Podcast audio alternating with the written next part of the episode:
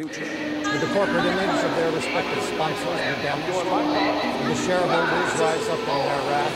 Three, two, one, zero.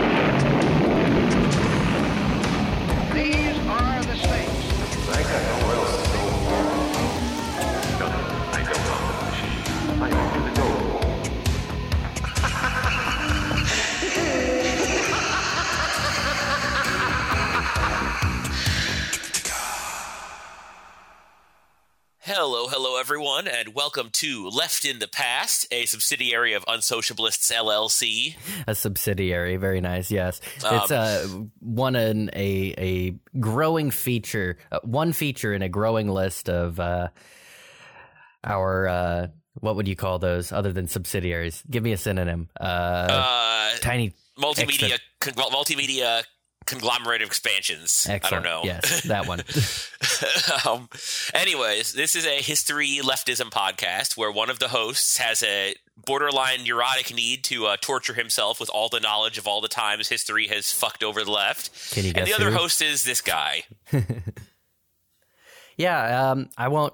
I won't lie. I'm a little nervous about this. I, uh, I, you know, for a very long time, I when I was a when I was a in college, I, you know, did the shit to get me a, a degree in video production, video editing, that kind of stuff. So I, that's where I've worked. But I also majored in um, in history and studies of history. And most of the time, if you've ever been in a humanities uh, course or humanities major in college, like it seems more to be like a ideological training. Like it's it, it's it's um, it's a very liberal, and I mean that in you know the the way that we use it, a liberal kind of atmosphere, one where you're encouraged to think and to use your brains, I guess, to theorize, but never to a material standpoint. And it's you know uh, And I mean- university in the year 2014 when I started going to uh, the school that I ended at. Um, you know what the type of the type of university? Obviously, it's not. Yeah, I mean, It's not the all about, all caricature. about all about the humanities rights, which more power. I mean, obviously, be pro trans rights, be pro uh, LGBTQ, Of course, be yeah. pro racial equality, all that stuff, absolutely. But also, you know. Maybe, maybe also be pro uh, not Workers. having exploitation of ninety nine percent of the populace. Yeah. Th- That's that. I mean, I guess that is that is at the end of the day the liberal centrists kind of goal is we want to exploit everyone equally, Mhm. and I've made that joke many a time, and I will likely to make it again. Right. Although But it yeah. does tend to be more materially on their sense, um, not exploiting people equally, definitely picking their ins and out groups, which is uh, kind of what we're going to end up hitting on today. That it wasn't necessarily just the conservatives who, or the people that we think of now as conservatives who led the charge in uh, creating a world that is less, or I should say, more exploitative than it was previously. What? But no, they're, the other the liberals are always the good guys, Hmm. and we all know neoliberal is just a fancy way to say new good guys. New good guy. New good guy. Um, yeah. So uh, today, you know, the first thing I want to do, I want to, I want to give us a little teaser, a little taster, a little test on what we're going to go forth in the future. And so, in this series, I really want to take a look at mostly American, but also European domination of the global South. Uh, the global South, their former col- colonial holdings, that kind of um, relationship. Kind of talk about how, you know, we oftentimes think of ourselves as the good guys, at least in our popular culture and in our certainly in our very basic understanding of history. We think of the United States usually as the United States that, you know, for to whatever extent defeated the Nazis, you know? Yeah, I mean, Captain America is a signifier of how we actually perceive America in real life. Exactly. We think of ourselves as Captain America. We think of ourselves as, at the worst, making mistakes when we have the right intentions. Um, which I think, uh, to anybody who's listening, is pretty obviously false. Uh, the United States exists today as the inheritor, the progenitor. No, not the progenitor you know, the inheritor of empires that had come previously developed through early capitalist accumulation and empire and colonialism. And so we are the uh, we're the offspring of uh, what Britain was trying to do back in the six, 16 and 1700s. Oh, dude, you know what? Before I get too far into it, I found out the other day there is apparently a living Stuart monarch. A guy who, so the Stuarts were overthrown during the 17th century in England during their civil war and then right before the Glorious Revolution, what they call the Glorious Revolution. There's apparently a guy who has a legitimate claim not just to England and its, you know, territories, but at that time when his family was ousted, also the Americas. So that's kind of I'm kind of interested in the idea of having a, a neo monarchist bullshit uh, campaign to bring this weird German speaking dude from Bavaria over. Uh, not for any purpose of governing, but definitely to just like give ourselves like uh, like a like a Here's TV our new figurehead. It's Yeah. this weird inbred dude. I, I just want to have somebody that we get to make fun of that doesn't have any real power. I don't want to give him any money. He already has a lot of money, so But- just but have him come over Donald him. Trump. Yeah. All right. Yeah. Never mind. Just give it back to Trump. Make him. Make him. Don't worry, we will. we certainly will. But back to it. So you're, you're exactly right. Uh, the United States exists largely as the uh, product of British Empire. You know, at the time of our separation, 1776, and all that, uh, we have a.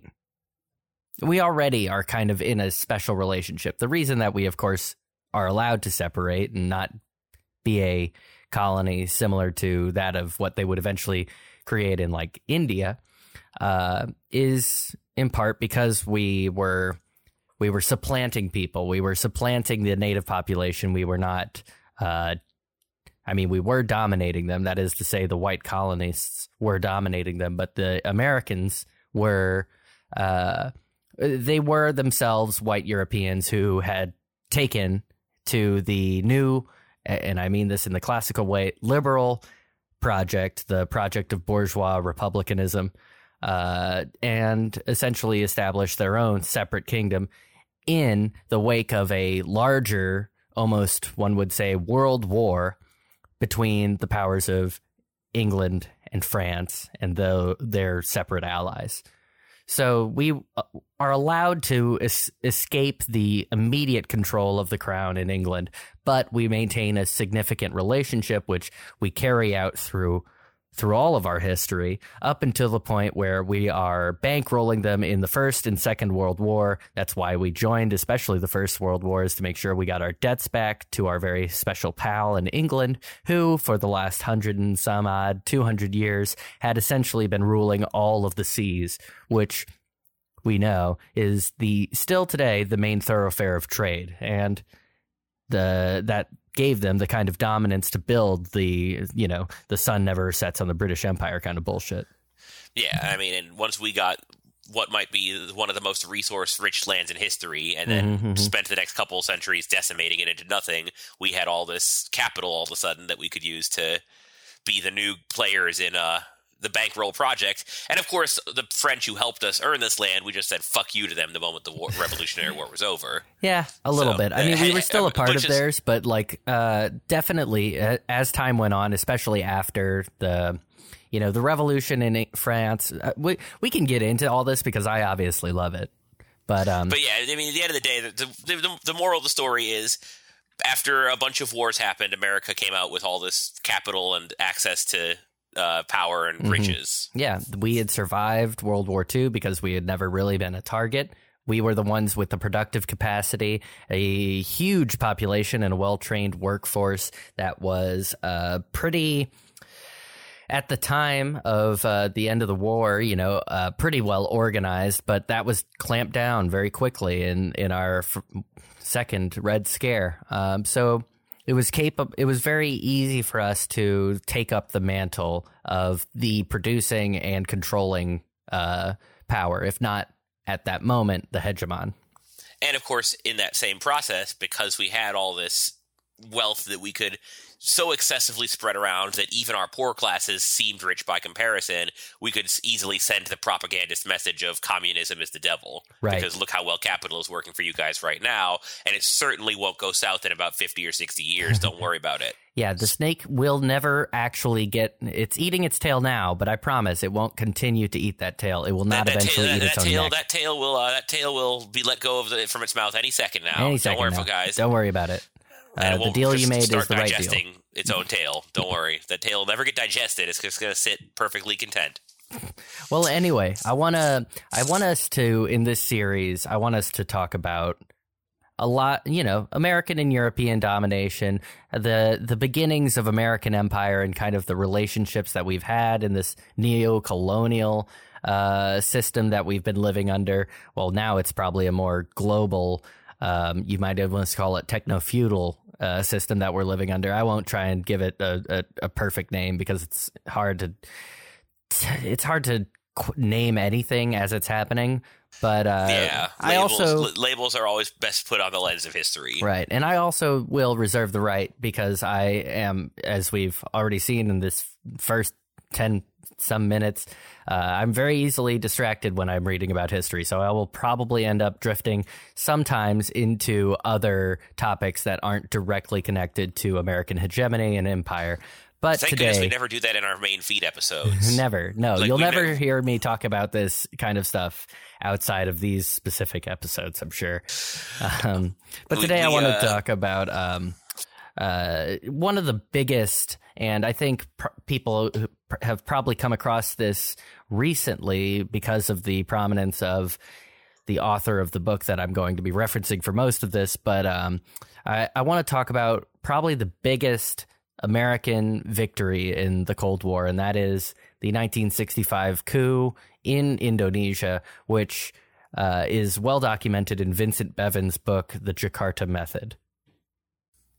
Yeah, uh, And uh, I Phil, have not read this book at all, so I get to be a stand-in for you, the audience, uh, reacting on the fly to Kyle's immense amounts of knowledge. I wouldn't call them immense. I also, uh, besides the Jakarta method, I did do a little bit of research, JSTOR searching, and then also um, I watched the documentary "The Act of Killing," an impressive documentary from 2013. It's um, really hard to watch, uh, especially if you've been a victim of violence yourself. I can't imagine uh, the kind of hardship that it would be. Um, it, it documents some of the perpetrators, basically re- reenacting the uh, the violence that they occurred in the that they they perpetrated in the uh, in the genocide that followed the 65 coup and into 66.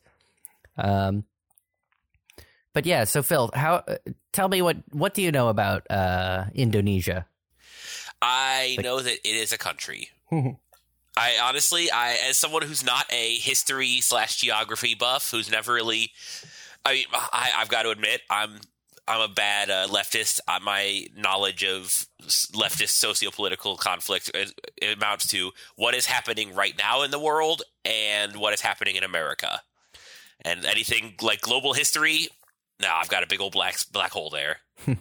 Well, you know that uh, you know it's in a- Asia, correct? Yes. All right. Yeah. So No, sorry, I should I should have been more a little more clear. I'm not quite that ignorant, but I'm, I'm I was gonna there. say, I was gonna say, I think you know where, kind of vaguely on a map. yeah, no, it's uh, it's in that it. like uh, Indochina area. Yeah. yeah, yeah. So it's south of um, the country that we know now as like Malaysia. It's it's south of Singapore. It's north of uh, Australia. It's basically this huge archipelago is south of the China Sea, kind of sandwiched between the Pacific and Indian Ocean. Okay, so Um, it's actually kind of close to the hyper capitalist empire that is India. Yeah, I And mean, that- I don't know. I'll be honest, I don't know a whole lot about India, but it's um, there's certainly a India lot of is. I know that India is one of the biggest producers of capital besides us. That's the extent of my knowledge. so there's a lot of um, interactions, especially farther back in history, between uh, cultures in China and India and around that area with the cultures that developed in what we now call Indonesia. Indonesia itself is, uh, you know, it's a huge, huge archipelago making up. um 13,000 islands and uh, has somewhere in the realm of 270 million inhabitants across all those islands. And that, pardon me, and that makes it the uh, fourth, I believe, fourth most populous uh, country in the world. A lot of them, a lot of the people in that country too, are uh, Muslim, are of the Islamic faith, and so there's like this interesting push and pull between all of these cultures that have developed on different large and small islands, sharing different relationships between those, developing small kingdoms on them, developing their own languages or variations of the same language. There's a lot of different dialects involved. And some, most, are mutually intelligible, but there's also people who are ethnic Chinese who have a completely different uh, uh, language system involved. There were the Dutch colonials who eventually they they arrived in the uh, 17th century uh, through the Dutch East India Company as the burgeoning mercantile proto capitalist state was sending out more and more of its traders and Protestant reformers uh, into the world. Um, so sounds like the kind of place that the libs would want to take and split up into like 12 countries and Well- say, oh, there, it's, it's, it's fixed now. Well, We there's the thing. Yeah, if you do the the um, what what you call uh, confessionalism in that sense, where you break it up into small pieces, do the thing that they did with like Pakistan and India, um, and that's been uh, that was a a uh, a real question, and I'll get to that in a little bit, whether or not they remain organized. But um, I want to get into uh, kind of the main deal. I'll give you a little rundown of the background of this this archipelago. So Indonesia, as we know, um, many different cultures, many different languages, many different ethnic groups. Uh, what really united them was the Dutch colonial rule, and so when the Dutch arrived, they created what you know through the Dutch East India Company and through Which the I've always heard was called the East India Trading Company. Or is that it's different probably so. There's the East India Trading Company, which is a British affair, and then the Dutch East India Company. Kind of different. Basically, during the 17th century, uh, there were a lot of joint ventures that were going on between the two countries. But in this case, we're going to be simplistic and just call it the Dutch East India Company because it was Righto. necessarily connected to the Dutch uh, government, the Dutch Republic. And so this archipelago, this archipelago, it's it's rich in a lot of different resources. Today we know it a lot. You know, there's rubber. You know, there's uh, oil. It's a big mineral rich place. But at the time in the 17th century, it was a very big spice region. You know, this is where you get your Yeah, nutmegs. before fossil you get- fuels, we Right. actually cared about food and you know good quality stuff, and actually and the few some chemical, the few non-chemical substances out there we could use to actually make people not smell like ass. right, not smell like ass, but also uh, make a shitload of money because that's the whole Yes. be- deal. Obviously. Well, Uh, that, yeah, that's that was the incentive of the people. They, they they they said it was for you to not smell like ass, but in their brain, it's for them to make shitloads and boatloads of money, as you said. Right. And so they kind of create what's now called Indonesia by calling it the Dutch East Indies. You know, they set up their main ports of uh, control, one of which being called Batavia, which is now, as we know, the capital of Jakarta. And uh, yeah, it's essentially the uh, it's a similar system as what you saw in the West Indies. You know, it's it's not necessarily a settler colonial system like we have here in America or we have in uh, South Africa. You know, where the whites essentially live there and.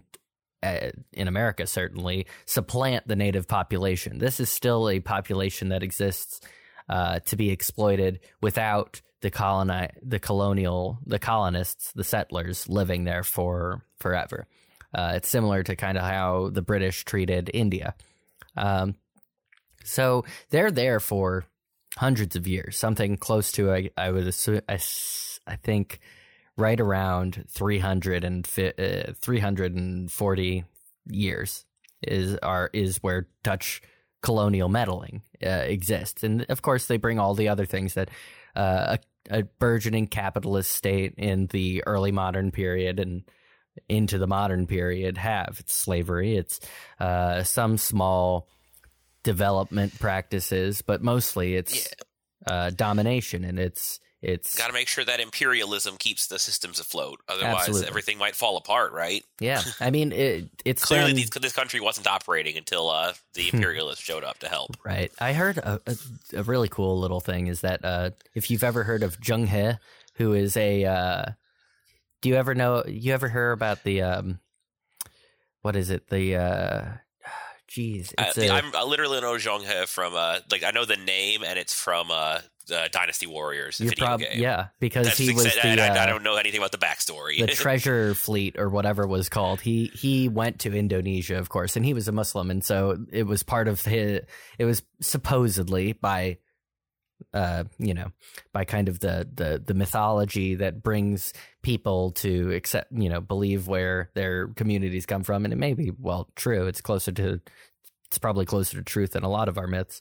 Um, but he uh, went to Indonesia, of course, before he supposedly sailed off into the middle of the Pacific and disappeared, trying to find some cool place.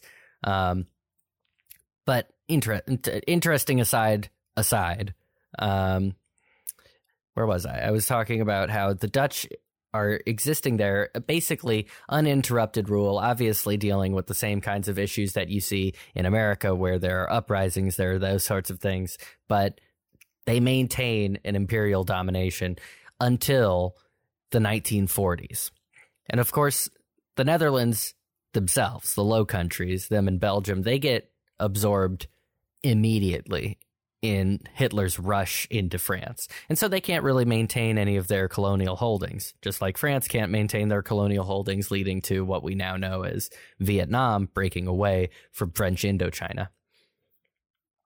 And so by 1942, the Japanese who were running rampant across the Pacific, they had fucking knocked out uh, Pearl Harbor, even though America probably wasn't all that interested in doing anything. Like, oh no, I mean we we just needed a scapegoat. right.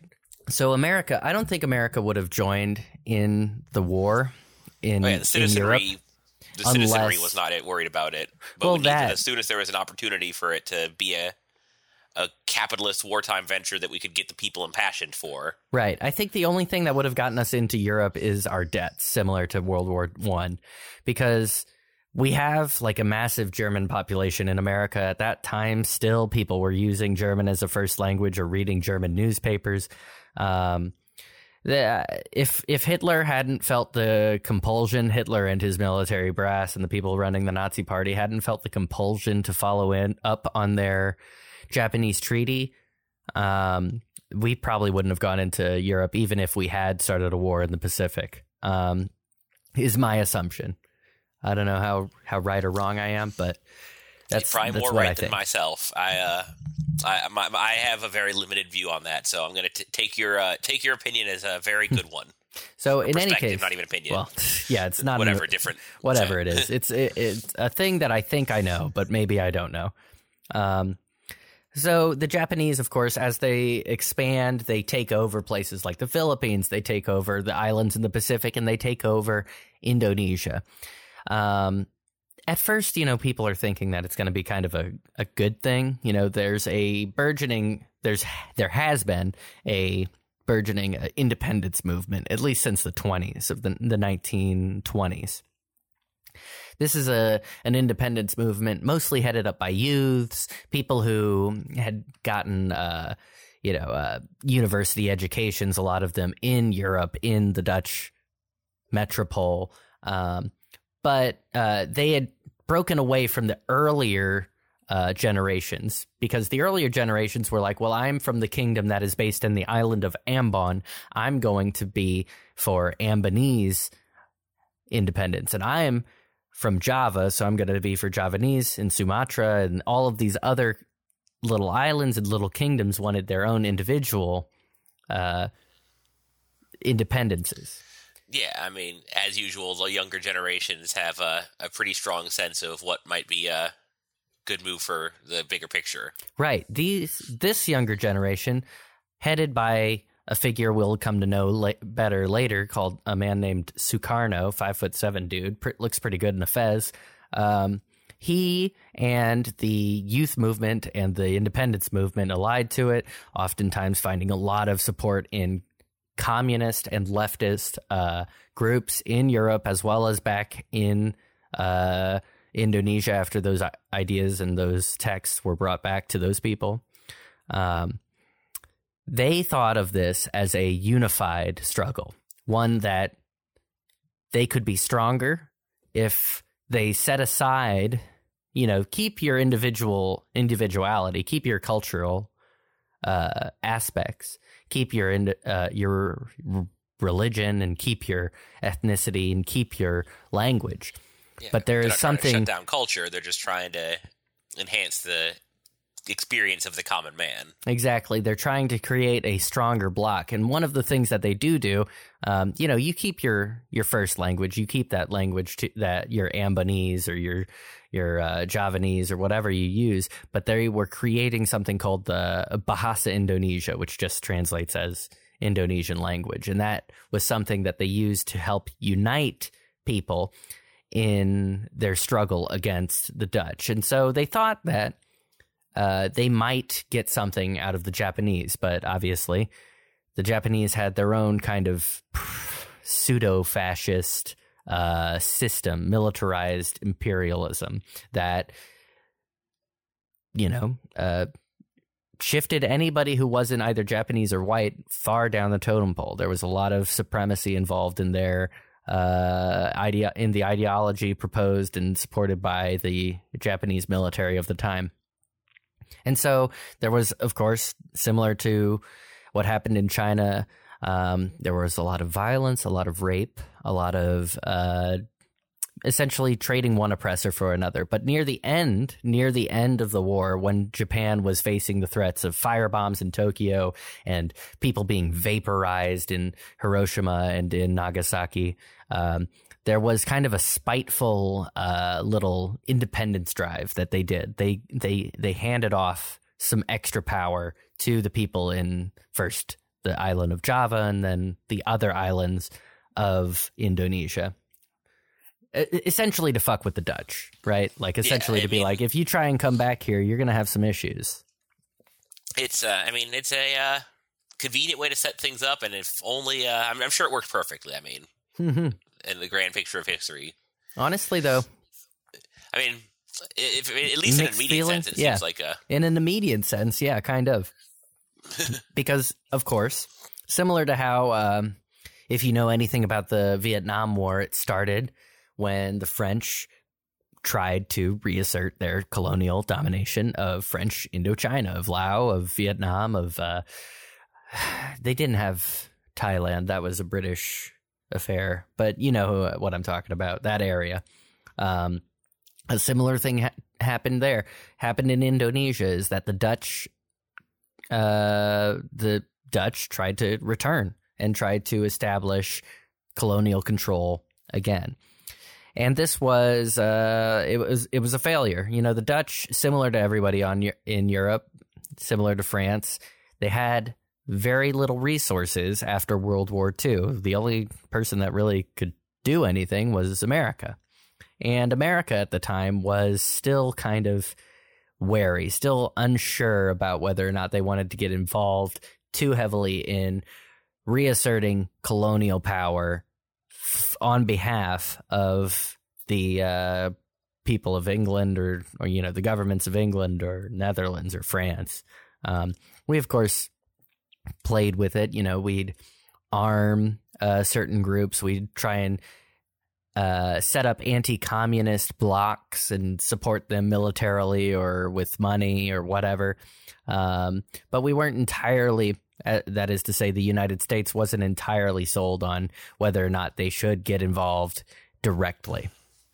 But I mean, it sounds like at, the, at least at this point in time, uh, whether it was from the Dutch or the Japanese, Indonesia was uh, in a pretty bad, pretty pretty bad spot. Yeah, um, you could say that. I think that that's a fair assumption.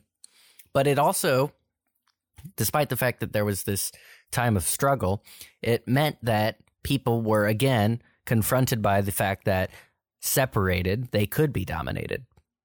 But together, through this kind of unity ticket that Sukarno and his uh, youth movement and the independence movement offered, they could be successful. You know, they could they could take this country, they could take their islands and have control over them. Yeah, so And, they know- kind of hit a breaking point where they decided we're done being oppressed. If and if we make some uh, collective efforts, we can stop this. Absolutely.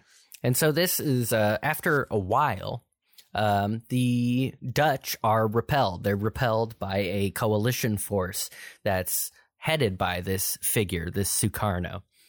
Um, at least he's more like a founding father, uh, is how Vincent Bevins describes him. He's more like a founding father than than necessarily a. a he is a political figure, but it, it's less like a functionary and more like a head of state. Um, he's by his own reckoning a nationalist, a a grander nationalist. You know, he's a person who believes that that's that the differences in ethnicity and culture in Indonesia were far less important than the things that tied them together, and that um, really, I think, is what created such an incredibly strong movement that was able to repel the Dutch, even though if, at first it was like a co rulership deal, but by the early 50s, all, Indonesia was entirely independent, had cut all of its strings. Right. And this is an interesting thing because he's tying together not just like independence groups as you might think of them uh, in a in a European sense. He's not thinking of just the people who are um, he's not just thinking about college educated, university Yeah, educated he's, people, he's, you know. he's it's like it's like unifying the left and the right. The you know uh, in this country, oh yeah, we can get the rednecks and the college educated libs to all get along. Weird what we can do with a com- communist structure. Hmm. Crazy that. Too bad it would never work in America. never work in America. Admittedly, though, he's um he's not necessary. He's not a uh, though he has some, I would say maybe sympathies or maybe um, if not sympathy, certainly he's open to a lot of the ideas offered by the communists in Indonesia. He's not a communist himself. Which is partly why the uh, United States was so okay with him being the head of this movement. You know, he was going to be the head of this movement, but the United States certainly in the beginning Didn't was like, yeah, that's fine. CIA him. Yeah, they didn't didn't- exist yet. But at well, I least don't know that the point. 16th it did. Yeah. Um, so this Sukarno guy, he's in charge. He's taken control. Uh, well, taken control. He's been elected as the head of a parliamentary government. Um, he kind of exists as this head of state who balances the different groups of like Islamic uh, faith uh, independence groups, um, communists themselves, and union organizers, and then intellectuals, and then just regular people. Uh, essentially, uh, I, as I've spoken about, there's this other Sukarno acts as like a balancing act between all of these groups, and he heads the government from the early 50s, the late 40s, until 1967, when eventually he is of no further use to the coup government and traded out for the new leader. But in that meantime, he did step out onto the international scene. Through the 50s and 60s, Sukarno and his cabinet, made up of mostly people from kind of a kind of center left, union backed uh, coalition, you know, uh, the kind of stuff that most governments, most real bourgeois democracies, places that have parliaments, um, they have to build coalitions. And so they have a coalition that makes up a lot of different groups, but one, which is Very incredibly Bernie large. Sanders movement. Yeah, but more more like the actual left has real control as opposed to just this one person one vote type stuff. Um So a Bernie Sanders movement, but in a country where they hadn't completely taken over the t- definition of democracy. right. And one of the biggest uh supports in his, his coalition is a party called the PKI and that stands for the party the Communist Party of Indonesia. I won't try and Pronounce the words that are pronounce in it. Yeah. a foreign language. Yeah, I'm- I get you there. Uh, and so the PKI, which is um, rampantly popular, you know, they take part in the independence movement and they get people a lot of the benefits that they see in their regular lives. Um, is obviously an issue to the uh, the United States, but Sukarno, throughout his balancing act, is capable of keeping them separated from the executive functions of government. So, thankfully for Americans, you don't need to worry about them being involved too heavily in the military. the communists won't have any actual power. Right. The the communists in the army, they're mostly like lower level officers. Don't worry about them. It's not that big of a deal.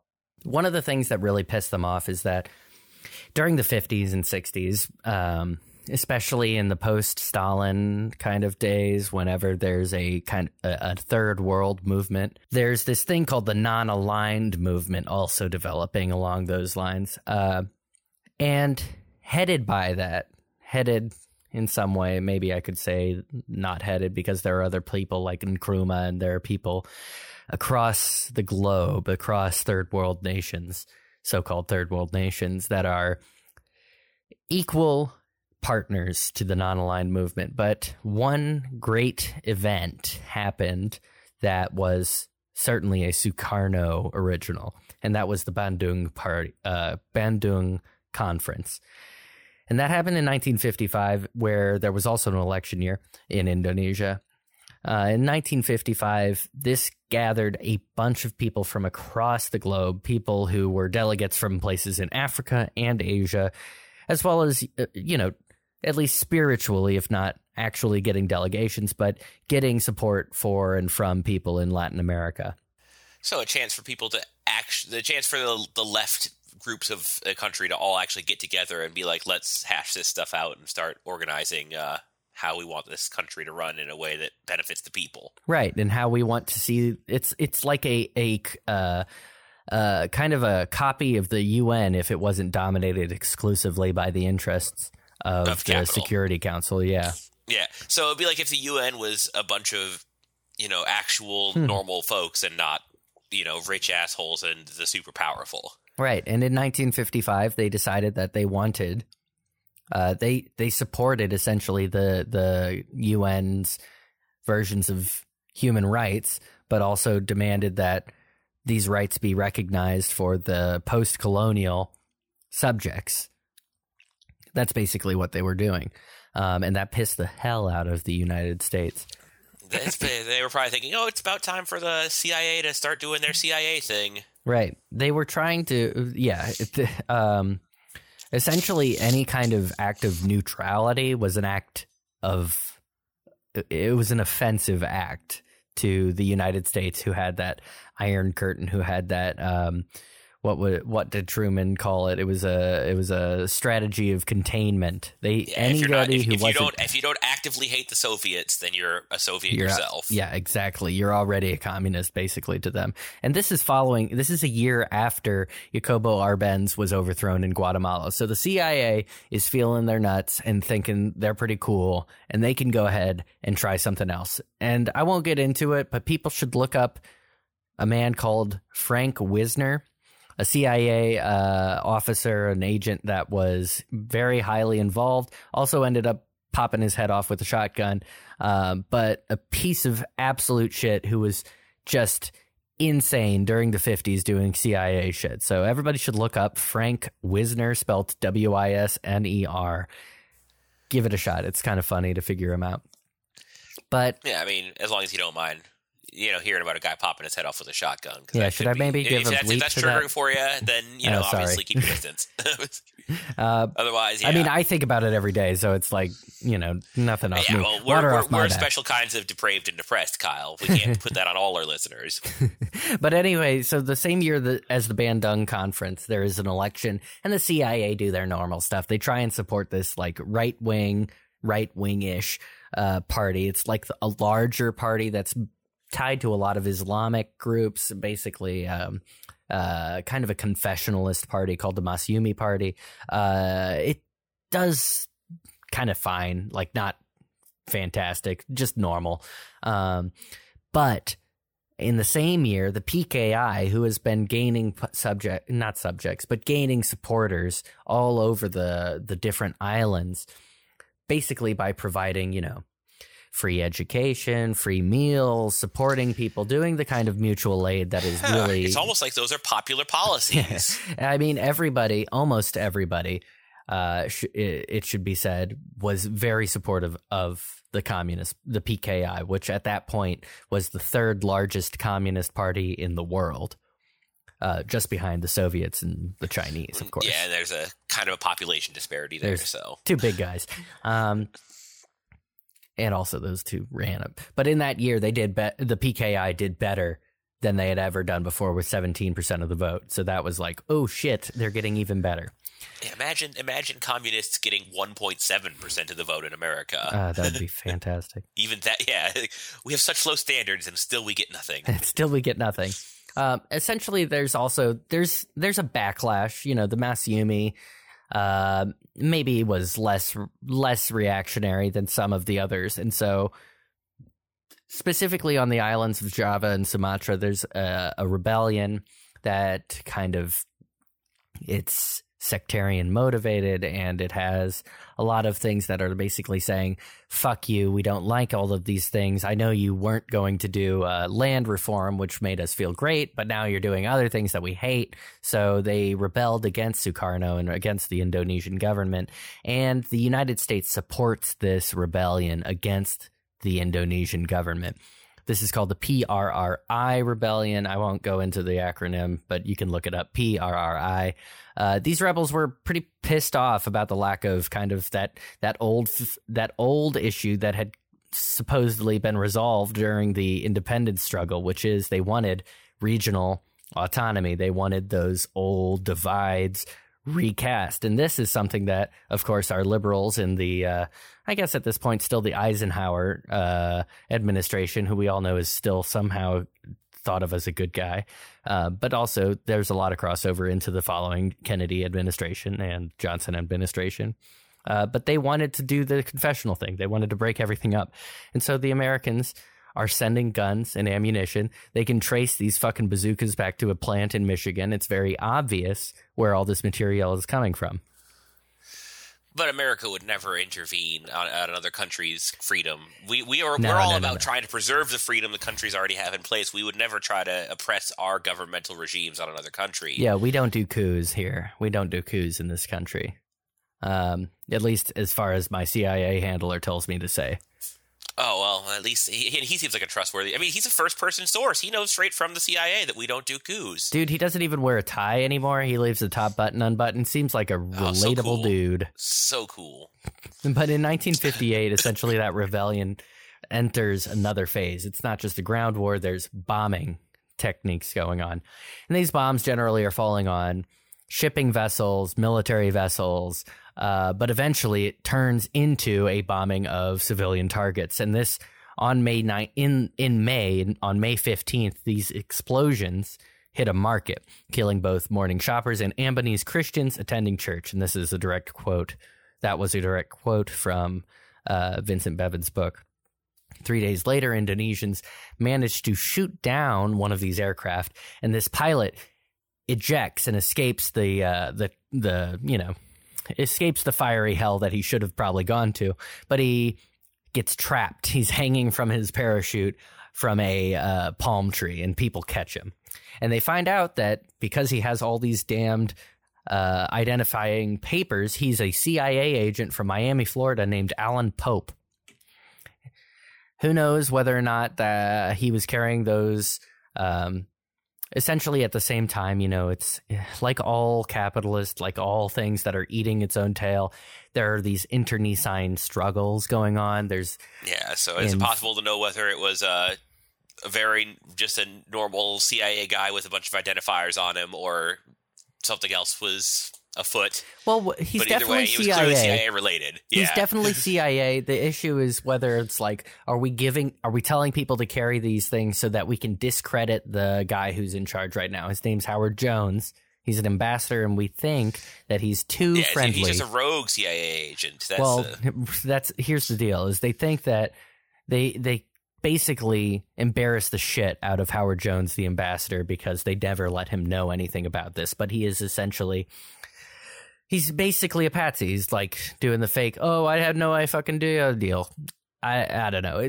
Vincent Bevins' book is fantastic. It goes into all of this stuff. It's perfect if you want to know about kind of the the silly little, you know, dick measuring contests that they do in the CIA. It's also that's great, especially early midway through the book.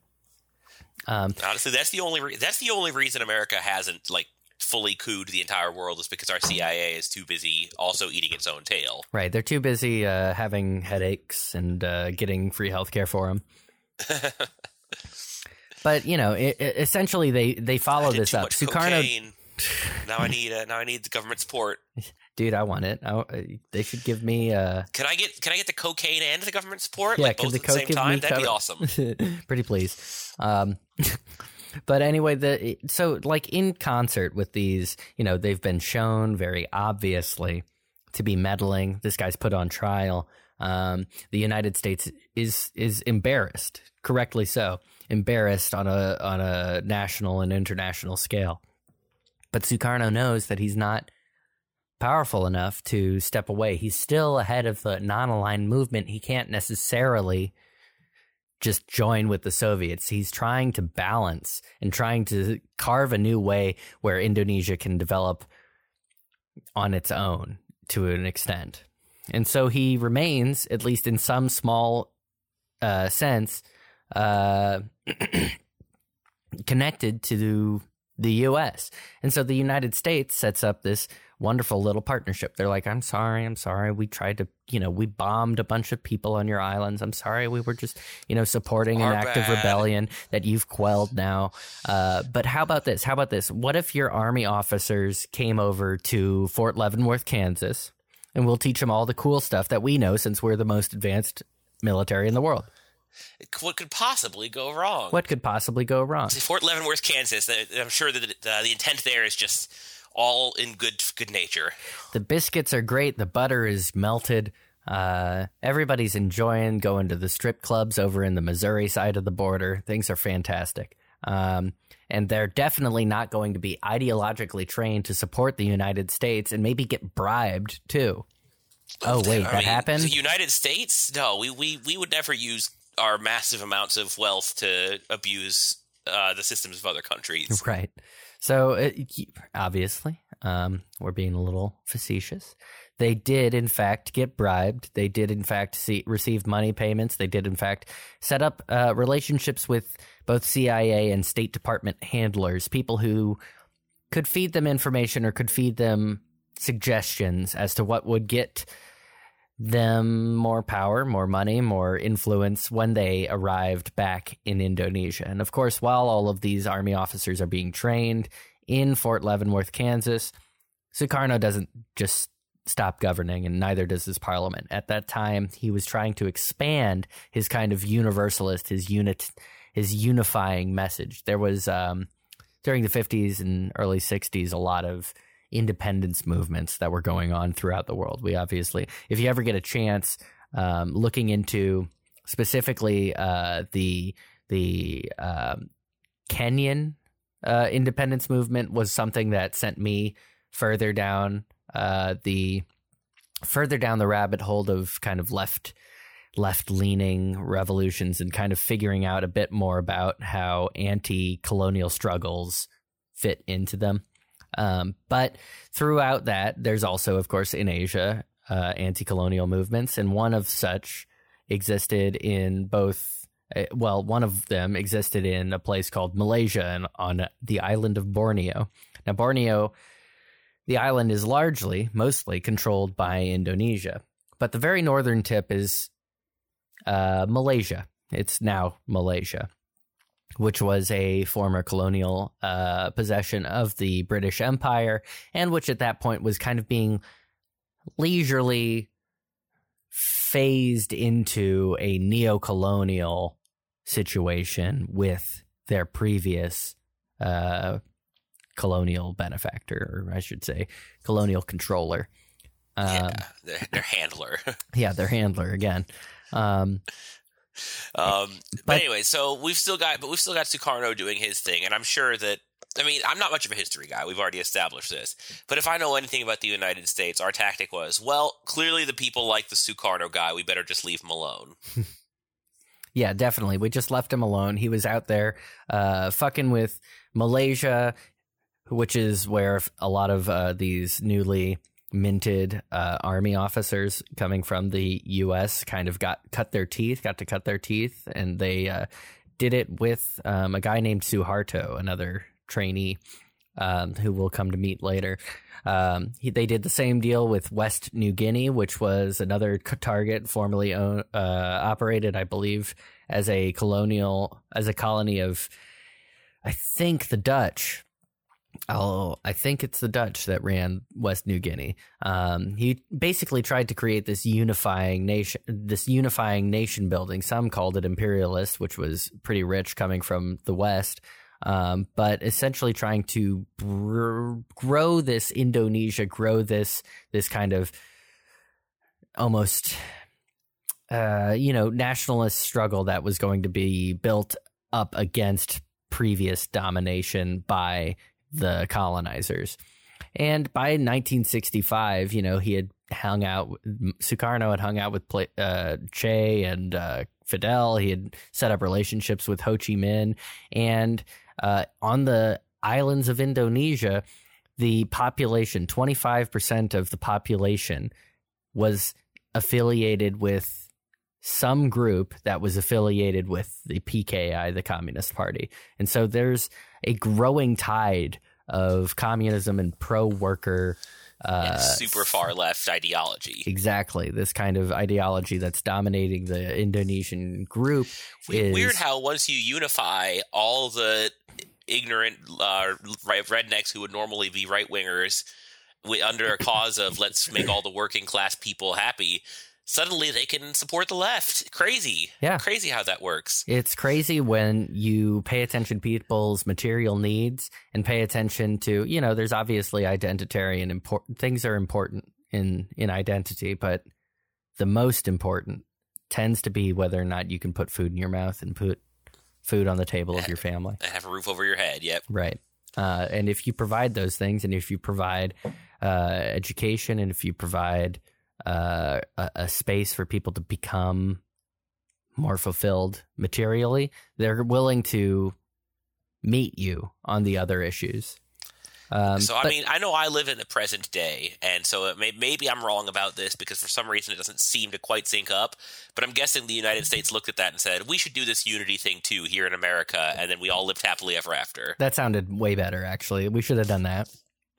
We should have done that. Uh, for some re- for some reason, it doesn't quite seem to sync up with actual present day. and so now, so what what really went down? Yeah, instead of taking a lesson from Sukarno and the PKI, we uh, we decided to destroy them.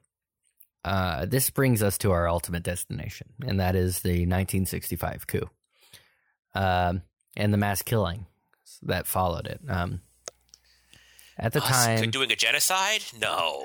Who'd have guessed? Um, so obviously, genocide is a very loaded term. People have different definitions for what necessarily constitutes a genocide. I think that it's fairly obvious that this, if you want to call it a politicide, I think you're splitting hairs, but it's it's certainly a genocide. It's killing a bunch of people because you want to take control of a situation. right by their identity and by their political uh, influence.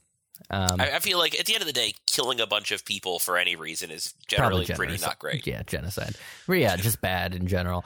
Um, but essentially, this mass, these mass killings targeted uh, communists.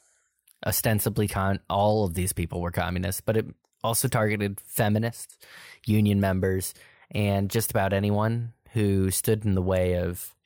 There was still a black market. There was still a lot of gangsters. There are people who lived in these. You know, if you've ever seen a country that's been ravaged by colonial domination and poverty, there's going to be kind of an under an undercurrent of crime, and that that makes enemies, and so those enemies could be targeted. Uh, following a letter, uh, essentially a British ambassador uh, to Jakarta wrote a letter that may or may not have been kind of released on a, uh, a fortuitous uh, at, at, an, at a time that they wanted to release it. Um, people began to believe that there was a coup against Sukarno brewing, and there were a lot of um, you know supporters of uh, of Sukarno in the military, and these military guys were like, "Hmm, I think we want to make sure that everybody stays that Sukarno sticks around." And so we don't know really know exactly what what happened at this point. We really only know about the aftermath. Mhm. But there's something called that the happens a lot in history. Right, exactly. There's something called the September 30th movement.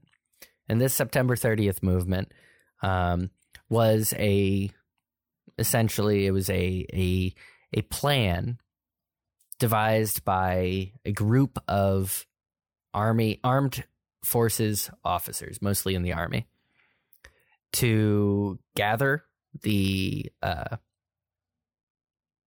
generals that had been very supportive of the United States and very supportive, are namely of their their position in the Cold War, and essentially say that they were going to cause a coup in favor of the United States for, you know, against Sukarno.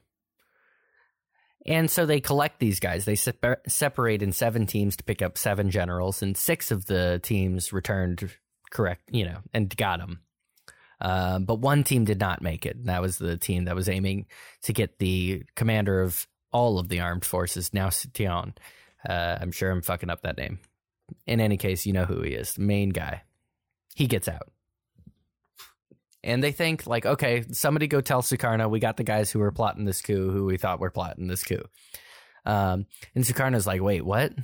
What's happening? He wakes up early, early at night because this is all happening very late, very late on September 30th.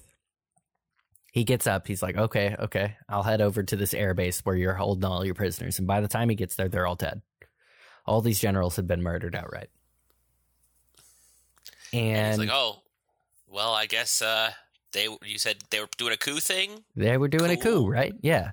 Um, and one of the officers that may have been tipped off, we believe he was tipped off, Suharto. This is a guy who cut his teeth in West New Guinea and did the Malaysia operation. He is a uh, strident anti communist.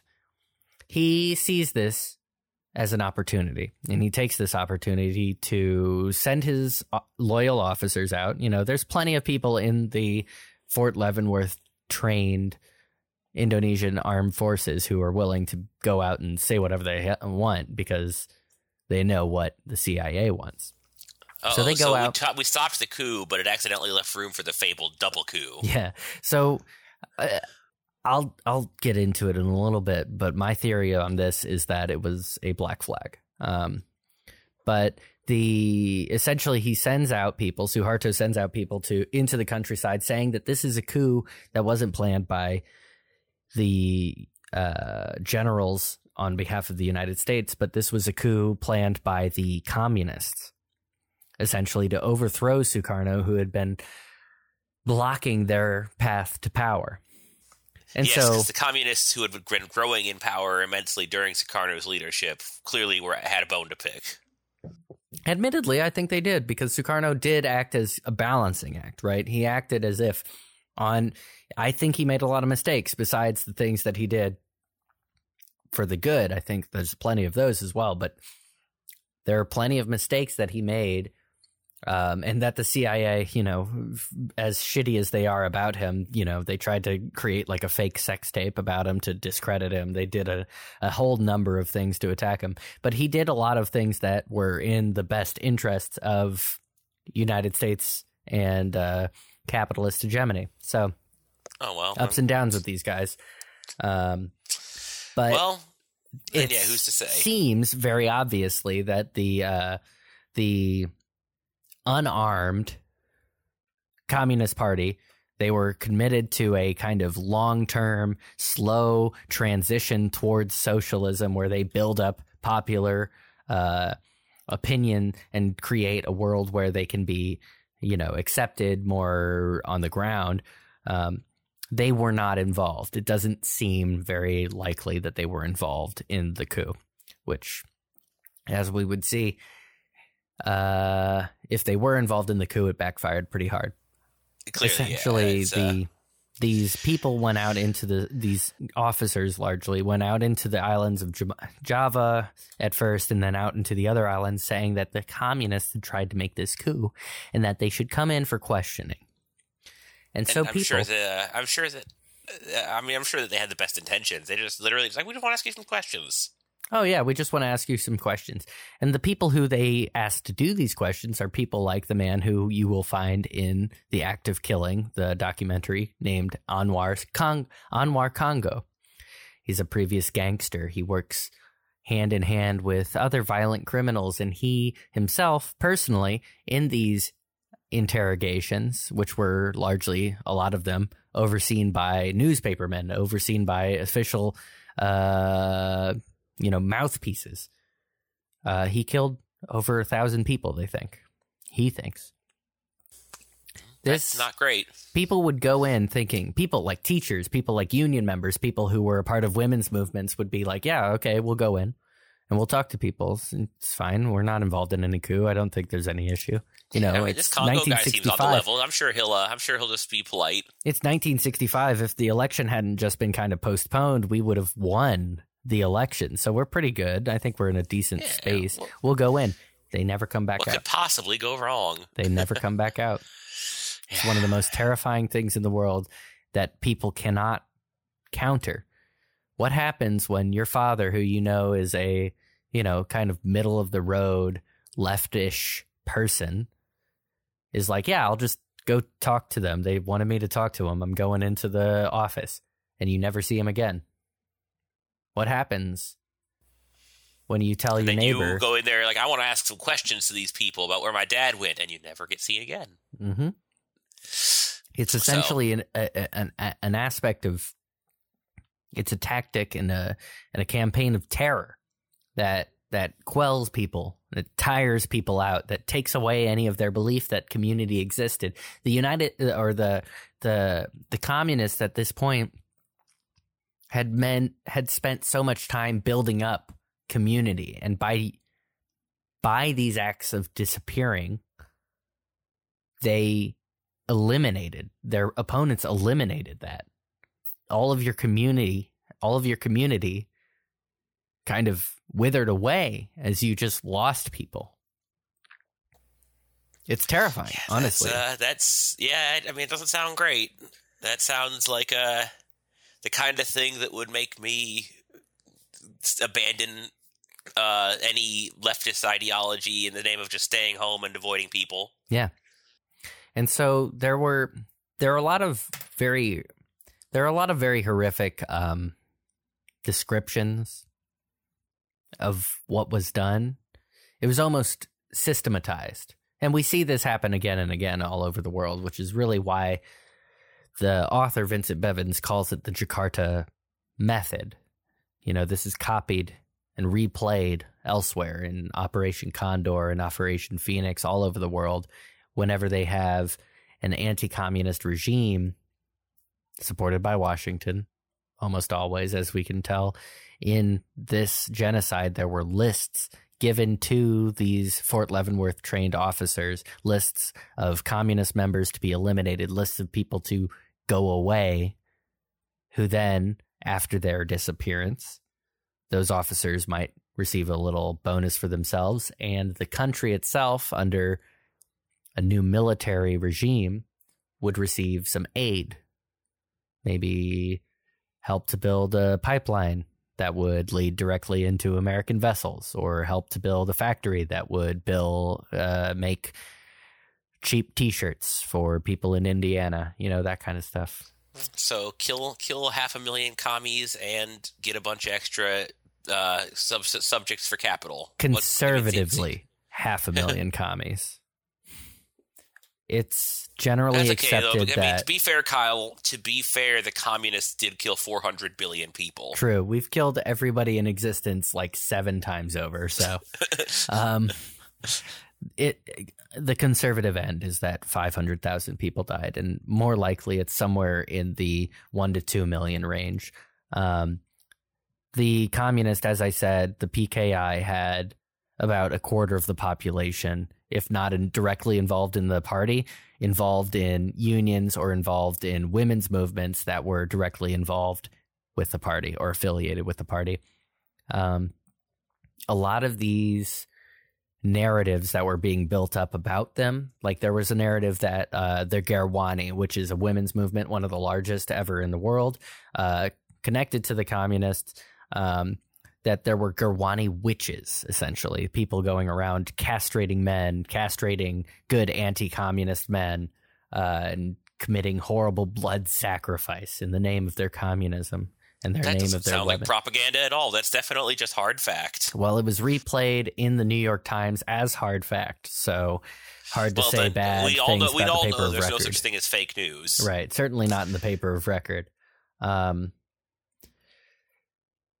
but essentially, they would create these. I, I I recently re listened to an interview with uh, Vincent Bevins through um, the podcast Chapo Trap House. We all know Chapo. Yeah, Um, every, everyone's ev the most famous of the leftist uh, media in Right. our country. Dirtbag sure. left talking to a guy who talked about dirtbag shit. Um, essentially, they would create these fantasies, these fantasies of things that they said were being done to them, and then they would commit them on the women of the Gerwani or the union members or the PKI members. Um, Literally, just what what kind of torture do we want to do? Okay, let's say they did that first, so that we have the right to do it. That's exactly what happened. It's terrifying that that's exactly what happened. And it's Yeah, only it's a- recently kind of that we have any of this picture that the that documents have been released showing that people like Frank Wisner by this point had offed himself, but Yeah. other I CIA mean, it's the, it's the classic. It's the classic case of well, the CIA did that years ago. We'd never do that kind of stuff now.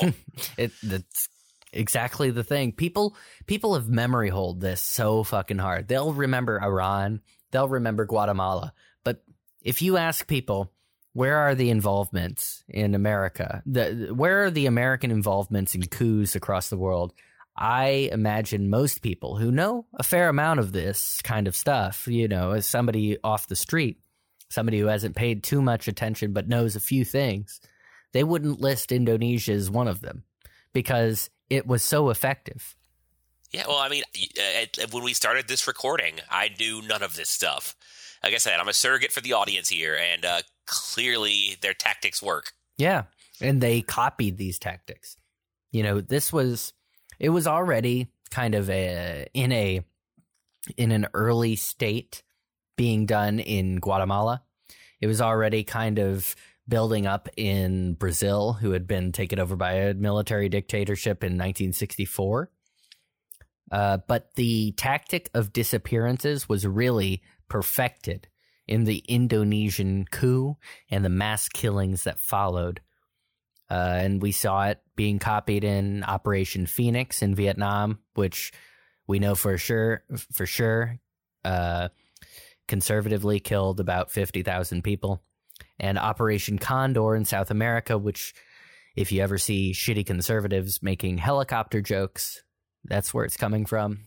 Pinochet's regime and the uh, regime, the anti communist regime in Argentina, uh, were very active members of Operation Condor, and they took their playbook from from Indonesia.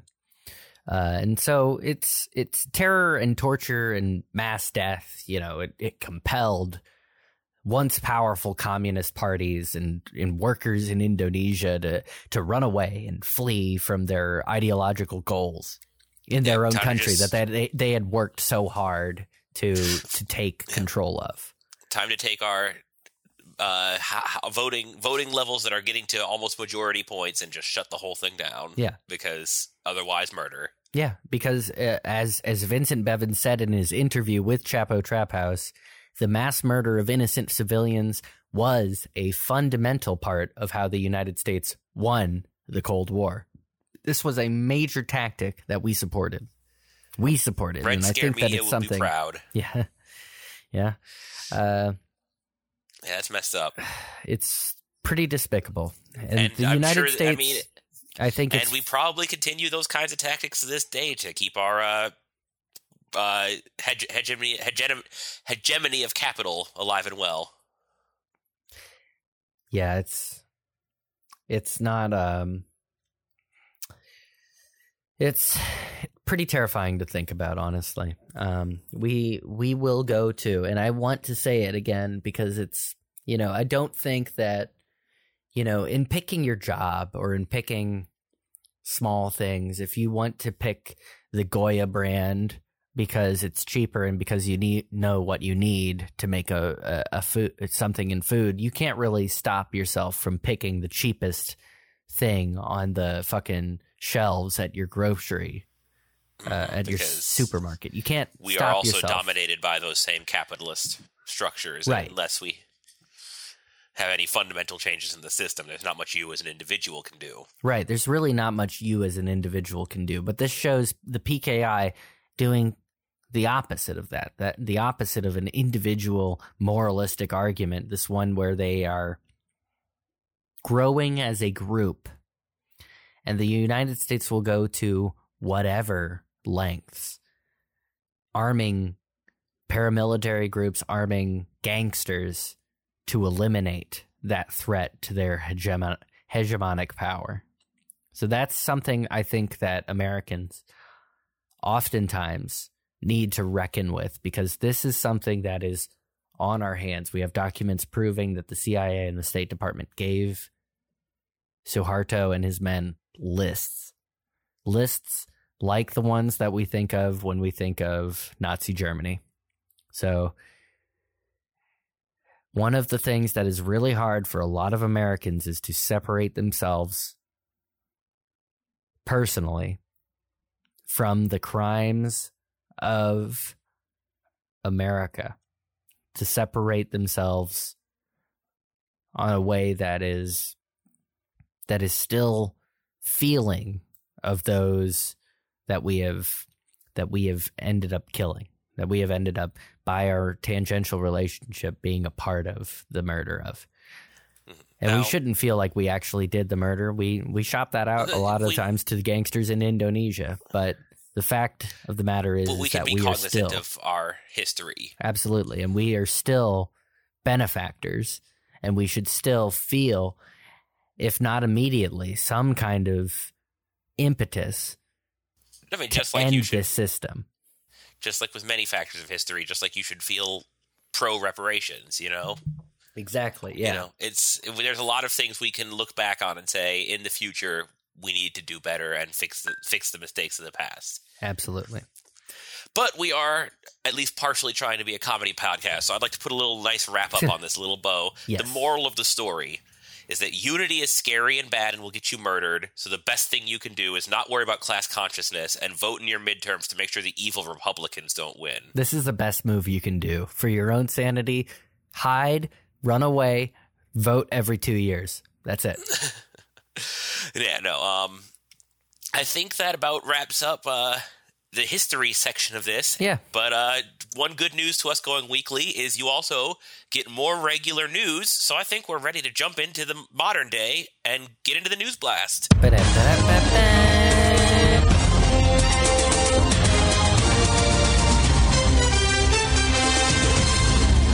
All right, so let's kick it off talking about uh, this lady Elizabeth Holmes Who? and her company. What? She uh, she's just some lady who uh, she's just some lady who made a bunch of phony blood tests and she sold them to a bunch of investors and also she gave a bunch of false blood test reports to a bunch of actual citizens who uh, you know so- people. little people and the little the real little people you know they these like they thought they had AIDS or they didn't realize they had some other disease. You Wait, know, I because blood AIDS? tests were phony and bad, and uh, it ruined you know a lot of people. It ruined a lot of individual people's lives, and uh, it also made a couple of investors lose some money. She- Now she went to court over this because you know, oh, big deal. She made she you know defrauded a bunch of people, and the courts looked at the records and said, hmm, you are guilty when it comes to all the investors who they put who gave you money because money is important. All the people whose lives you ruined, you're not guilty on those counts. Don't worry about it. Hmm. And that's uh, that's what happened with Elizabeth Holmes. That's her whole story. Spoiler alert: I guarantee you that she'll still be fine and continue to be a very wealthy person herself. Now, this is the company called Theranos, correct? Lo- Correct. Theranos was the company. And Theranos, to an extent, kind of defrauded the United States government generally because it was something that we connected with Obamacare. Am I remembering this yeah, correctly? that's linked. That I, that is linked. to Yes, from Okay. Glad that we did that. almost a decade ago. Glad over a that decade ago. we Shit. did that instead of just Yeah. nationalizing healthcare. Cool. Yeah, well, I mean, well, obviously we've got to go through uh, corporate uh, corporate structures because if we just try to do it like from our government directly, how would, that, how would that even work? Then who would make the money? I'm not saying Who third would make the parties money, in a political Kyle? sense. I'm saying third parties as in I need a third party between me and the government to act as a middleman so that they can get their profit. I don't want third So- parties. I want third party. I want one third party to act as a mediator to make sure that I'm not getting any service for any amount of money that isn't exorbitant. Yeah, So anyway, long story short, it proves that the, our court system does not give a fuck about you as an individual because if the exact same trial is brought to them where it's you're a rich person who had money to do with it or you're a poor person whose life was just fucked over by it in a general sense that determines whether or not that the uh, the, the accused is guilty or innocent I'm innocent because I'm rich. if only if only we could live in that world I want to be rich so I can be innocent. Now, uh, now on to uh, infrastructure stuff. So you know how we've built back better, and uh, where we've made some of the best roads, and our infrastructure is you know just the best. Inf- the, I mean, the country is as fixed as it's ever going to be, and we've proven, and we've re- recently seen some real proof of just how well, like rather than public transit, how great it is for everyone to have a car. It's so great. Because on I ninety five, people spend literally two days trapped on the interstate because of a snowstorm. Thank goodness for everyone having their own car. I truly, I so I ninety five. I wasn't thankfully. I was not in Virginia where I ninety five is, you know, the Beltway area. I was Yeah. not down in the snowstorm, but I do go on I ninety five to get to work in the Philadelphia area, and Imagine being trapped in your car for just two days straight. I would abandon it. I would abandon it 100%. I would make the problem significantly worse because I would say, fuck this car. I am not caring about this anymore. I am walking over to that Wawa. I'm getting a sandwich and I'm going to take a nap inside instead of in my car. The the fact that this country which one at one point when we had a much more not even a better it wasn't even a better government but when we had governments that were at least slightly more convinced of their necessity we had public transit. And the fact that we just destroyed it instead of doing that the fact that we I mean- allowed gm to buy up all the railroads and just tear them up Yeah. And now we have the worst public transit of any first world country. the fact Our public transit is on par with our healthcare at this point. we truly pay as much as we possibly can for the worst possible outcome. As as much as we possibly can to make sure that we have literally the shittiest thing that we can get. Cuz we're the consumers of last resort in every respect. We exist to be the slop shovelers and the shovel goes directly into my mouth. I mean, and in that same vein of, oh man, cars are great and this is going to work wonderfully, uh, and uh, traffic jams cannot happen in Elon Musk's boring tunnels where. Uh, uh, where his cars are all automated and everything is on a perfect rhythm. Oh, traffic jams there too. Uh, Go figure. What if we added another lane but underground and there's no way for an ambulance to get to you? Uh, yeah, no. It, cars are uh, quickly becoming the devil, and we need to abandon individual transit in the name of uh, a mass system that gets everyone where they need to go in fraction of the time. By the way, you having your own car doesn't get you there faster. No. Spoiler alert. God, it doesn't. No, it just gives me a headache and makes my br- makes the air worse. Guys, just take the train. It's so much nicer. You can read books on the train. But ah. also, our trains in America suck, and if you live like suck. in, and, I mean, it's bad enough in some of the worst, like metro areas like St. Louis, where the public transit's limited. Imagine living in the middle of fucking nowhere, where there just is no public transit, and go fuck yourself. Yeah. I see. So, like, my opinion, which is worthless because I'm one person, but the feeling that I get is that, sure, if you live in West Texas, if you live in Colorado, like the ass end of Colorado, if you live farther away from places, yeah, have a four wheel drive car. And that's the only kind of car that exists. And you know what? Is you share it with your family. You don't need five cars to a family. You know, not every individual child needs a car. Everybody shares it. You know, it, where do you need to go? You can have like two cars. I think that's fine if you have like a family of seven. Maybe I'm coming I mean- out on the other side of this, and everybody's gonna get all pissed at me because I like cars. I like, I, I like learning I mean, about cars. I, just don't really give honest, a shit about I'm driving. not a cars guy. I, I, in my perfect world, we would completely reappropriate the assets of Jeffrey Bezos and create drone structures where if you really needed a ride from A to B, then that was handled uh, by a like if, if you were in the middle ass end of nowhere and there wasn't public transit, general public transit available, we create some kind of uh, drone vehicle structure. You I know often there's a question of like, oh, but what about disabled people? And to me, the thought is that like I know that there is there are places in this world that have transit systems, public transit systems that are accessible to those with disabilities. And I would like to copy that. And I would like to provide that for them. But obviously, there will be a need for more specialized transit for those who have more special uh more specialized needs people who really maybe can't get to the train station on their on their uh you know wheelchair or what what they have.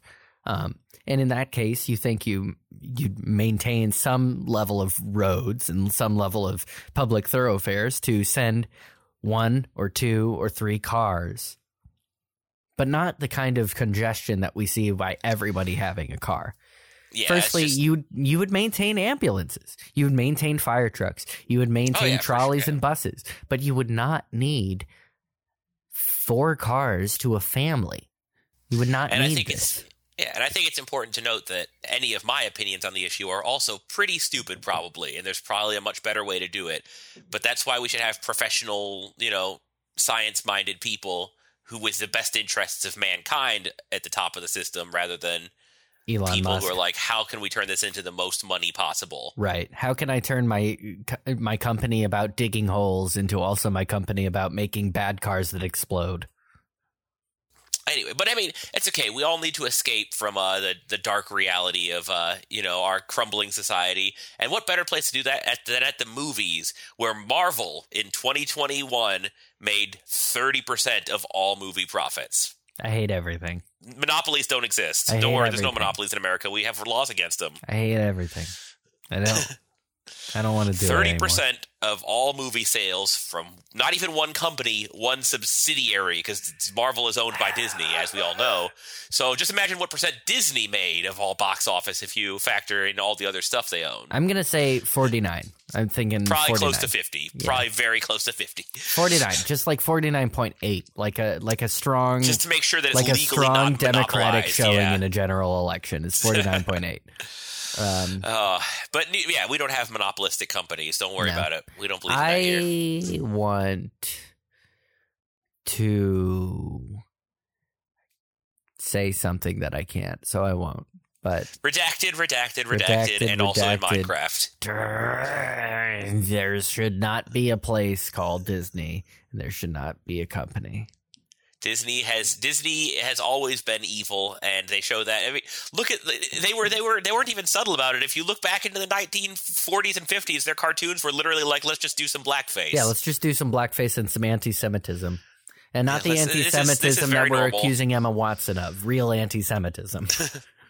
By the way, yeah, solidarity to Emma Watson. Way to keep Hell doing yeah. awesome Hell stuff. yeah. She's as far as cele- cele- celebrities go. Her, John Boyega. There's a couple other ones out Yeah. there who are actually No, good Emma folks. Watson, uh, Stone Cold Fox, great actress, and also uh, in solidarity with the people of Palestine. Great stuff from her. Yeah, So, absolutely. I mean, but, I, uh, obviously, what do you expect from? Uh, y- y- w- I'm not going to complain about what she's done. So, just anybody who has any criticisms, good for you. yeah, I mean, oh guess, yeah, we all know that the Harry. We all know Harry Potter stuff. Yeah, that's evil. But I mean, Yeah, hey, she I, did I Harry like, Potter, I- whatever. I still like the books, and Yeah, the books fine. movies were fine. The movies, yeah. Well, you say that, Kyle. You've never read a single one of them. Never read a. I, I read the very first one, and it also had the anti-Semite thing in it. So I guess yeah, the goblins were definitely. I mean, the gob- goblins have always been anti-Semite figures, and I think it's hilarious that we always look at J.K. Rowling and say, "Oh, well, she's just copying other goblins." Like, yeah, but she was she knew what she was writing when she wrote it. It doesn't Yeah. matter if you're copying other people. You need to take a step back and say, also she hmm, we "This know that could she's a, be a problem." Well, also we know she's a TERF. So it's Yeah, like now, now we know who she is now. I think, yeah, when she and to be fair, it's hard. It, it's a little harder to judge maybe when she was like you know a broke ass single mother with no you know future Writing prospects. But now she's a multi billionaire. It's a lot easier to look back and say you could have made some better decisions. yeah, yeah. anyway, it's okay. But yeah, Emma Watson being out pro Palestine that was awesome. That was a seeing her in Anytime anybody is openly pro-Palestine, I think that's something to support. Yeah. Um, but yeah, uh, good that people are getting back out into the movies, back out into the world, because that means that we can find new ways for Corona to hybrid with other diseases. And the new one that the media is blowing up about is flu-rona, where you get, you know how you're shitting and coughing and, and dying because of Corona, and now you're also shitting and coughing and dying because of the flu, and it's just double. What if you had Doesn't horrible fun? pneumonia that was compounded by a disease that attacks your DNA? Love that.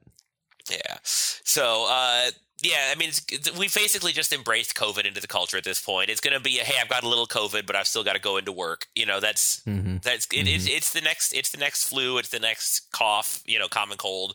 It's just part of life now, and uh, y'all better get on board, or you're going to starve to death because of capital. Fuck. So, aren't we all happy here? Big happy family. Super happy to be in the richest country in the history of the world. Yeah. But meanwhile, let's just real quick to wrap us up. Unless you have, I mean, I think you got some a news story here too. But uh, real quick on my last one, we're going to take a trip overseas to Belgium, where meanwhile over there they are no longer allowed to. Your managers are no longer allowed to call you after hours. That is a legal offense. Ugh. I got a I got a text message the other day, nine o'clock at night. Hey man, uh, I need you to uh, to talk to you about this work. Can you call me?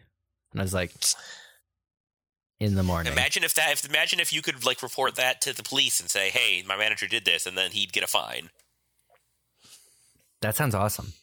Yeah. Oh man, that would rule, Just show that text message to some cop, and he's like, "Oh, I better go talk to him." dude. In the Soviet Union, the boss had to prove so much shit to, before they could fire you. I want that. Uh, yeah. Man, I want to go be in the Soviet Union.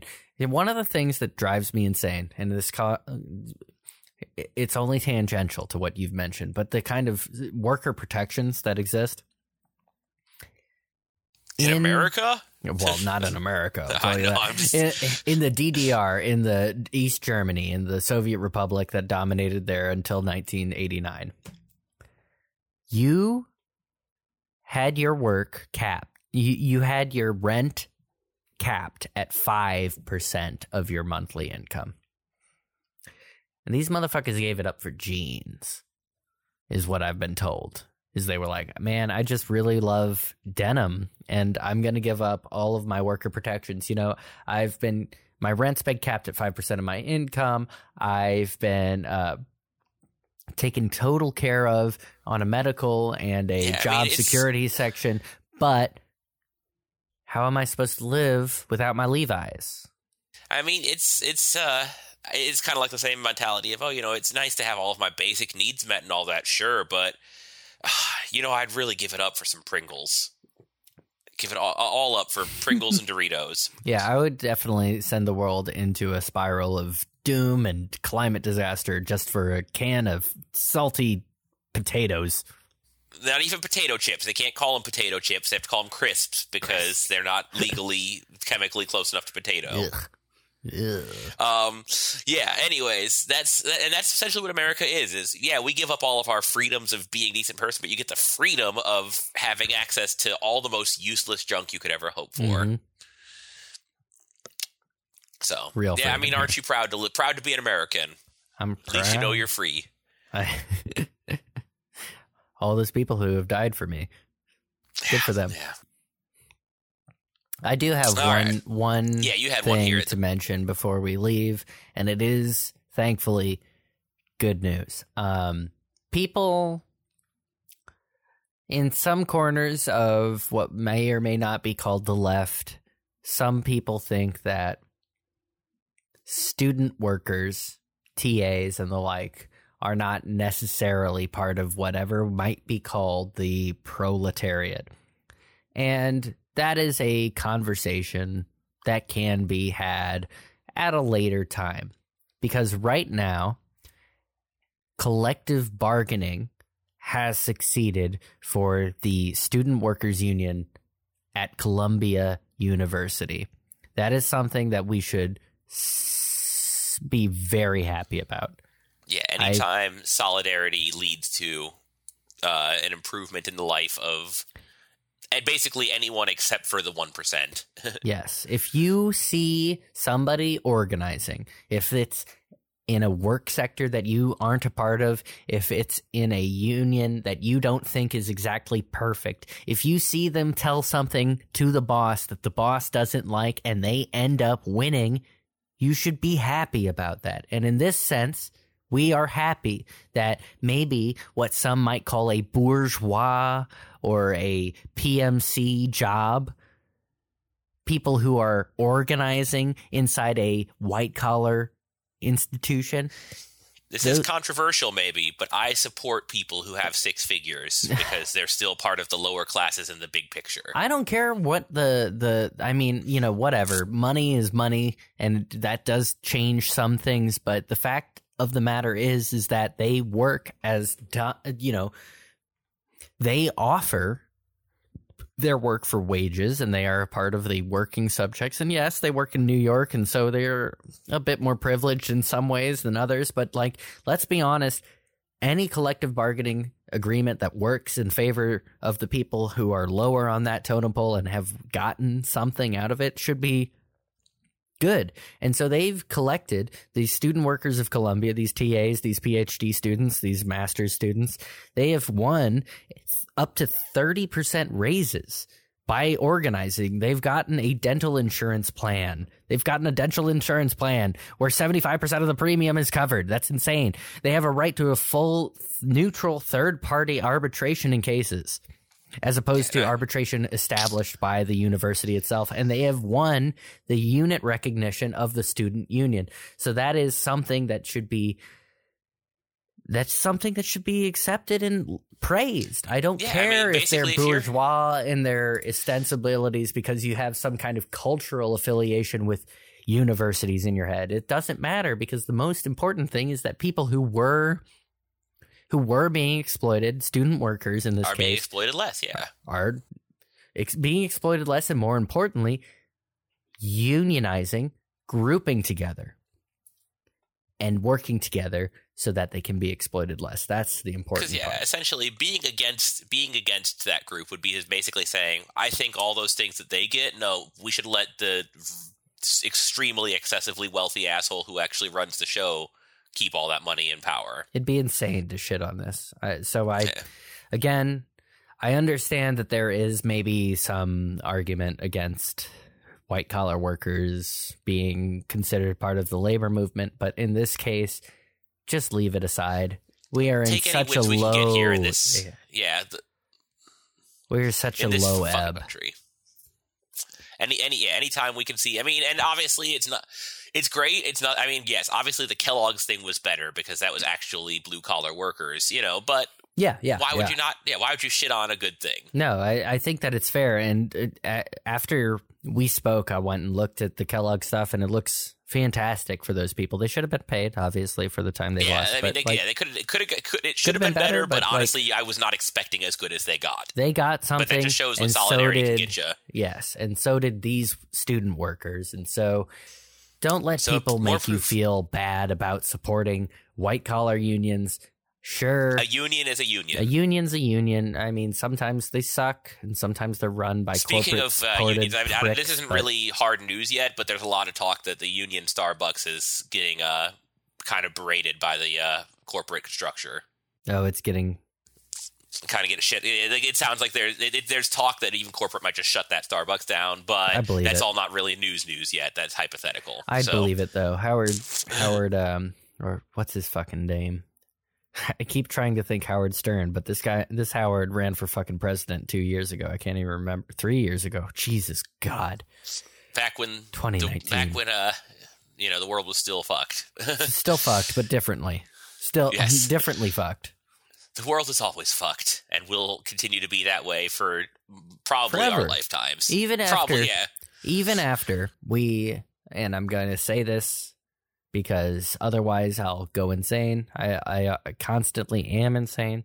But even after we inevitably succeed, because I'm just going to say that right now, we're inevitably going to succeed. Saying that because I need to hear it. Put it in the universe. Throwing it out there, manifesting this shit. After we inevitably succeed, the world's still going to be fucked. And we're going to need to keep working on it. And There right will, now, because if we if we ever stop if we ever place. stop acknowledging that the world is fucked, that's when the world will go back into being fucked. Yep. Yep. we, so that's why just it's always so, always uh, that's why work it's, to fuck the world a little less. That's why it's so much of a brain disease to see people with the memories of goldfish just saying that Dick Cheney's a great dude and Oh yeah, I guess we didn't cover that. great. This might. I think is, that again, it's not really news. you know- January sixth was over a year ago now, Yeah. and we all love Dick Cheney because he's like, oh, these bad Trump Republicans are the bad Republicans, and I'm such a good guy. yeah, I definitely didn't, you know, commit mass murders and start a uh, right. Start one of the most evil war crime structures of uh, our nation's history. I didn't shoot my fa- friend in the face with buckshot and then also, you know, kill a million Iraqis. Um, Ah, I think that these, it's yeah, these Demo- every single and it was he okay. So he was there with just the other Democratic senators, and they all just shook his hand like, "You are a great man." These are our Democrats, folks. That's who the, they the are. good guys are like pro Dick Cheney. who they are. N- Nancy Pelosi, I I know people might forget this, but she was in Congress. She was actually Oh. during a Bush administration. The she was in the room Speaker where it of the happens, House. which is extra funny because they invited the Hamilton crew on to Ah. speak at the January. She was in the room where it happens. Oh, okay. Anyways, sorry, that was just funny Anyhow. to me. people other than us will talk about January 6th, which is a. It's already been Big fucking deal. Yeah, oh my gosh. BF fucking D. I don't. Whatever. Other people are going to take care of this. The only thing that it Yeah, go serves listen to to Pod me Save if you want this, yeah, hour long expose. Watch Pod Save or somebody else who is smarter than them will make some kind of retrospective that is less stupid. Uh, I, I honestly, all it does to me is to tell me exactly how stupid everyone is, just like the RussiaGate stuff eventually did for me. So, whatever. All right. Well, um, there is some good news though. Solidarity does work. We've seen evidence of it in two different cases now with Kellogg's and the student union, hmm and we should uh, continue to push for it, push for love and solidarity. Love and solidarity, y'all. It can be told in few enough words. We are not certain of his intentions even yet. They talked. Am told.